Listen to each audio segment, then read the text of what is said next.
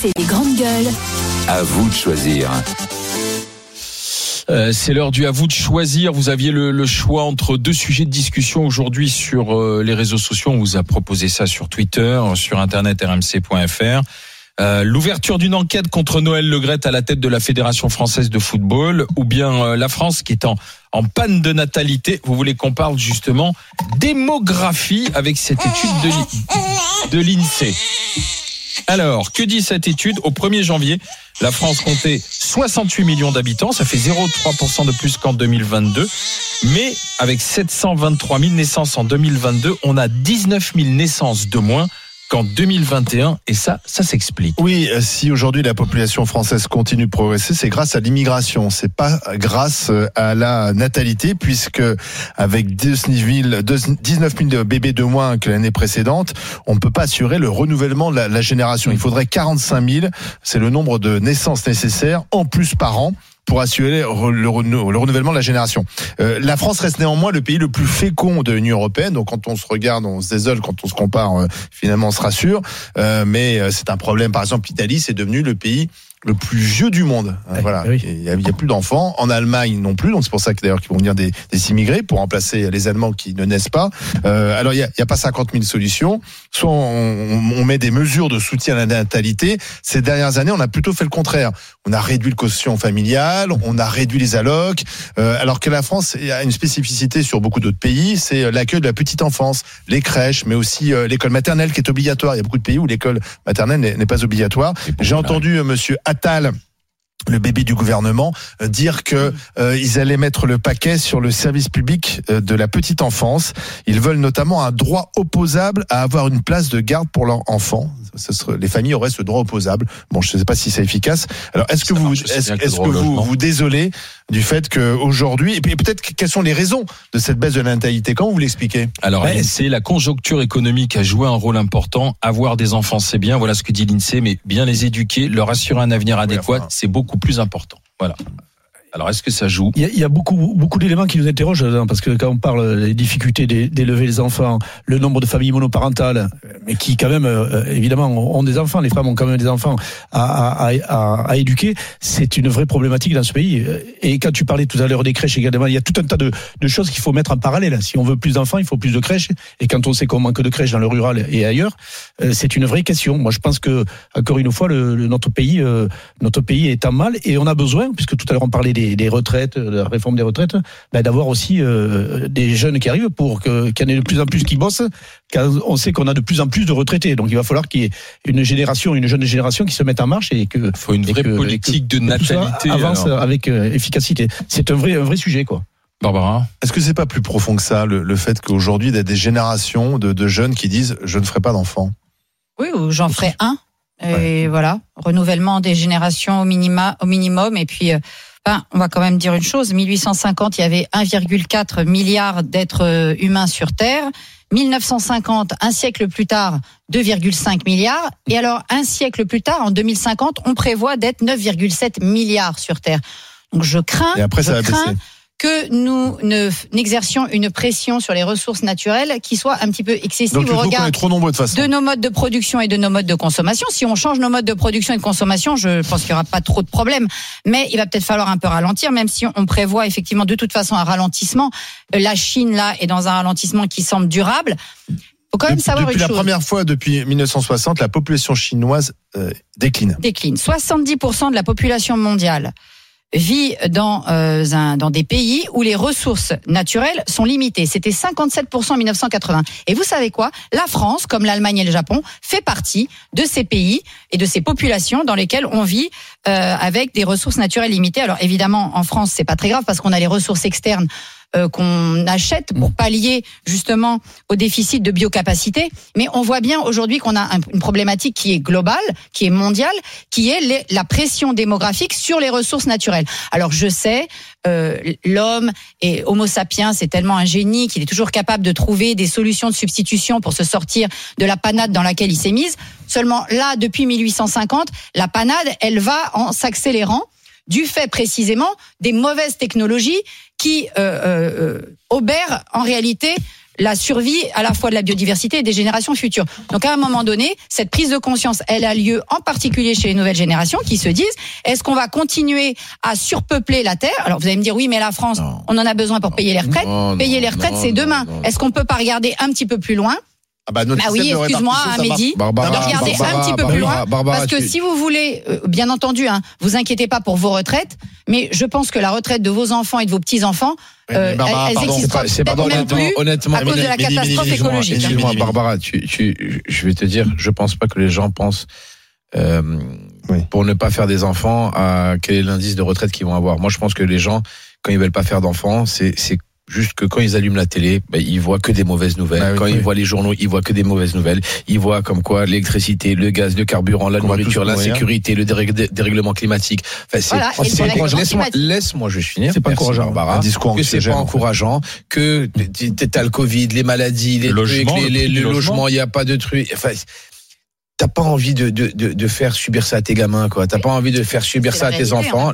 T'as pas envie de faire subir ça à tes gamins. Aujourd'hui, qui a 100 ans, pardon. Et je vais te dire une chose. Pour nous, c'est que tout est tellement devenu cher. Moi, mon gamin, il a 7 ans. Le prix, est-ce que vous avez vu? C'était il y a 20 jours, je crois, 25 jours de ça. Je suis parti avec un copain à moi faire des courses dans un grand supermarché. Il y a longtemps que t'en avais pas fait? Ça fait longtemps que j'en avais pas fait, moi. Et je suis parti, on est parti ensemble, voilà. Est-ce que vous avez vu le prix des couches, le paquet de couches d'une marque connue par 50? Et c'est impressionnant. Et c'est, ça, en 7 ans, moi je sais qu'il y a 7 ans. Tous les produits, de toute manière. Mais ça a dû prendre, 50% en 7 ans. C'est ponctuel. Ça. Mais 50%. Enfin, une des couches. Aux couches après, de marque comme oui, d'accord. On va faire comme Robinson Crusoe, on va mettre des trucs. Bon, c'est pas grave. Ça c'est dans la vie de Barbara Lefebvre. D'accord, ça c'est dans la vie de Barbara Lefebvre. Mais tu sais ce que j'entendais ce matin? Mais à un moment, quand tu te dis que il y a tout qui a explosé, que les salaires ne sont pas, tu vas ramener des gosses avec toi, tu vas faire des gosses, tu vas les mettre dans un monde où tout part en vrille. Oui, ça fait pas très envie de procréer. Le monde était plus dur il y a 100 ans déjà. Mais bien sûr, on ne posait pas la question, on faisait des enfants. Aujourd'hui, effectivement, on est très tourné sur nous-mêmes, sur notre confort personnel. Moi, je pense pas du tout à ce que tu viens de dire. Je pense que on est devenu quand même très égoïste, très individualiste, et on se dit quand même un enfant, ça va être gênant parce qu'il va falloir que je prenne. Alors, comment je vais faire? Donc, j'y partirai un peu moins en vacances. Mais pour le logement, comment je vais faire? Je pense qu'on regarde tout à l'aune de son petit bonheur et de son précaré, et un enfant, on se dit oh là là. Je pense que c'est quand même dans une société individualiste, on a envie de faire moins d'enfants. Et puis deuxièmement, effectivement, le discours anxiogène qu'on nous sort tous les 4 matins, la planète va mourir, l'idéologie décroissante qu'on entend aussi partout dans les médias, l'anxiété. Flipper, on est en train de créer des générations d'anxiété. On parle de éco-anxiété maintenant, vous imaginez? Donc effectivement, je comprends très bien les jeunes générations disant attendez, je vais faire les enfants, ils vont mourir demain. Quand j'entends Barbara nous dire à la fois qu'il faut défendre le système par répartition, mais il faut faire moins d'enfants. Alors là, Olivier, je partage totalement. Je ne défends pas le système par répartition parce qu'il ne repose que sur la démographie, le système par répartition. Je partage sa gueule. Ou alors on demande aux gens de travailler jusqu'à 100 ans. Je partage totalement ton analyse, ton excellente analyse, mon cher Olivier. Non mais c'est vrai, je rigole pas, ça fait pas rire d'ailleurs, c'est pas un sujet qui est marrant, mais ce matin j'écoutais chez Apolline, RMC, 2 jeunes qui ont été interviewés, 2 jeunes. Priorité, c'est stabiliser mon boulot et les activités. Elle leur a parlé, mais les enfants, c'est pas le problème. Non. Les 2 interviews, c'était ça. Donc ça donne parce qu'on est devenu égoïste, on pense à nous-mêmes. On n'est pas devenu égoïste. Moi, je pense qu'on est devenu égoïste. Moi, je pense qu'on est juste devenu un peu plus réaliste. Entre l'égoïsme et le réalisme, c'est pas la même chose. J'ai pas l'impression que ma grand-mère ou mes grands-parents étaient égoïstes. Oui, mais alors attendez, je voudrais qu'on écoute Nathan. Nathan, il a 22 ans, il nous appelle des Landes. Juste un point, excusez juste les femmes de contrôler aussi leur fécondité. Excusez-nous de pas vouloir faire autant d'enfants que nos arrière-grand-mères quand il y avait pas de moyen de contraception et qu'on devait supporter la décision du mari ou du père. Donc excusez-nous quand même aussi. Non mais ça joue parce que la chute de la démographie, vous la regardez, c'est après 1970, c'est-à-dire la légalisation de la contraception et de l'IVG, vous avez une chute phénoménale de l'indice de fécondité. Et excusez-moi, les femmes ont encore le droit de faire des enfants quand elles en ont envie. C'est un droit chèrement acquis. Donc merci quand même. On va pas leur obliger non plus. Bonjour Nathan. Apparemment, il faut faire des enfants. Quand tu fais ton premier enfant à 31 ans, c'est sûr que t'en fais moins. Allez, Nathan, vous avez 22 ans. Oui. Est-ce que vous êtes dans l'optique de faire des enfants, mon cher Nathan? Alors, écoutez, j'ai déjà une fille de 4 mois. Bravo, félicitations. Merci beaucoup. Bravo Nathan. Et continuez. Et oui, je continuais. Je voulais en avoir au moins un deuxième. Bon, ça, c'est un choix... parce que je ne vois pas ma fille être fille unique, mais moi je pense, alors je suis d'accord avec plein de choses sur la société, l'anxiété que ça génère et tout ça. Après moi je suis peut-être un peu trop optimiste, mais je suis partisan de me dire que si on ne fait pas d'enfants, on lègue pas la bonne parole à une nouvelle génération qui, elle, pourra peut-être changer les choses. Si on fait pas d'enfants, on va juste laisser les mêmes personnes qui ont déjà creusé le trou continuer à creuser le trou, alors que je le vois, moi qui ai travaillé dans des écoles, et puis moi qui suis jeune, j'ai toujours été élevé dans le tri sélectif, le respect de la planète, le respect des animaux. Donc je me dis que je vais éduquer mes enfants comme ça, et que mes enfants, plus tard, ils bosseront là-dessus, et que ça fera peut-être en sorte que ça s'arrange. Après, moi, je pense que ce qui bloque aussi, et malheureusement, c'est une réalité en France, c'est que pour ma part, on était 2 à travailler. Ma compagne a dû mettre de côté sa carrière professionnelle parce qu'il n'y a pas de crèche. Eh oui. Le peu de place qu'il y a en crèche, nous, pour notre part, on travaillait tous les deux dans la grande distribution. Pour 4 samedis par mois, ça nous coûtait 1 300 €. Bon. Ah oui. Voilà. Donc, autant vous dire qu'on touchait plus à rester à la maison, à la maison que de lâcher un salaire entier juste pour la garder 4 samedis par mois. Et puis après, il y a tous les organismes. Moi, pour ma part, j'ai été en congé paternité il y a déjà 1 mois et demi. Alors, j'ai été en congé paternité pendant 11 jours de suite. Donc, vous imaginez, c'est à peu près 500 € de moins sur ma paye. Et bien, quand j'appelle la CAF, on me dit vous serez payé dans un délai de 6 à 9 mois. C'est-à-dire que pendant 6 à 9 mois, je ne sais pas quand est-ce que je vais toucher le remboursement de ces heures de travail que je n'ai pas eues.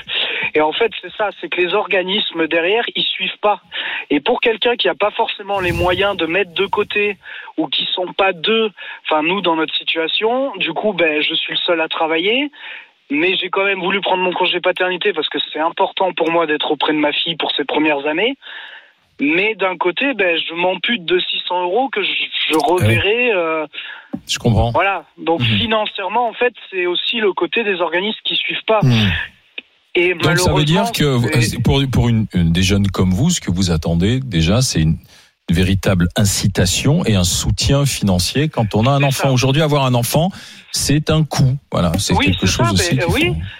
En plus, avec tout qui augmente, moi je vois, mais plein de courses depuis que j'ai la petite, c'est des cotons, c'est des pommades, des couches. Mais c'est pour ça que faire un enfant, c'est une sorte de sacrifice. Faire un enfant, c'est la société de l'avenir, donc on devrait être suivi. Non, mais c'est un budget, c'est-à-dire qu'on prend la décision d'avoir un peu moins pour soi et un peu plus pour son enfant. Moi, je pense que dans la société actuelle, il y a quand même une génération. Alors, bien sûr, il y a le travail des femmes, etc. Mais il y a une génération quand même qui un peu égoïste, qui se dit non, moi, je préfère garder tout pour moi. Ouais. Disons que je pense pas que ce soit de l'égoïsme. Je préfère partir en vacances. Je préfère voilà. Je pense que ça vient du fait du climat ambiant que tout augmente, donc on a déjà beaucoup moins pour nous. Moi, je le vois les jeunes. Enfin, moi, je serais seul. Touche 350 €. Ça a commencé à baisser avant l'inflation. La natalité. Non, mais on a entendu ce que nous dit Nathan. Il fait simplement ses calculs. Et quand Barbara dit un vrai soutien des pouvoirs publics, parce que la politique de natalité, c'est l'affaire des et Barbara publics. Dit aussi une chose qui, moi, je trouve ça complètement qui n'est pas logique. C'est quand même dit c'est quand même les femmes qui décident. À avoir des enfants et quand est-ce qu'elle va avoir des enfants? Personne n'a dit le contraire, Barbara. Mais généralement, c'est voilà qu'on fait un enfant à deux, quoi. On le fait pas tout seul. Enfin, je sais pas. Oui, et puis en général, un homme et une femme aussi. Donc voilà. Et c'est les bases. Et voilà. Et donc que tu me dises oui, mais c'est la femme qui doit décider de son corps et tout ça. Oui, mais je pense. Non, ce que j'étais simplement de te dire, c'est que la chute de la natalité, la baisse de la fécondité, donc le vieillissement de la France, on l'observe. Dès que les femmes sont éduquées, et c'est heureux, dès que les femmes ont accès aux moyens de gérer leur fécondité, il y a une baisse de la démographique. Ça s'observe partout d'ailleurs, même en Afrique aussi ça s'observe. Plus les femmes sont éduquées, moins elles font d'enfants. Ça n'empêchera pas l'Afrique de multiplier par 2 sa population dans les 20 ans qui viennent.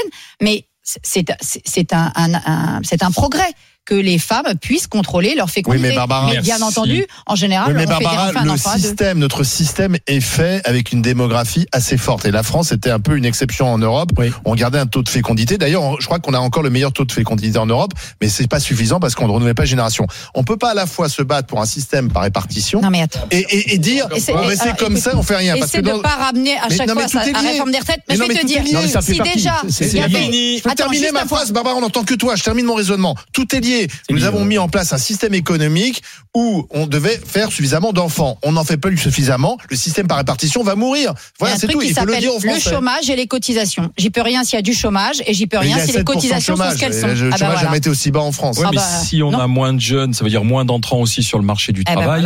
Donc, ce sera un problème. On va pas pouvoir continuellement augmenter les cotisations. Ou alors, ça sera. Ou alors, on fera venir une population immigrée. Mais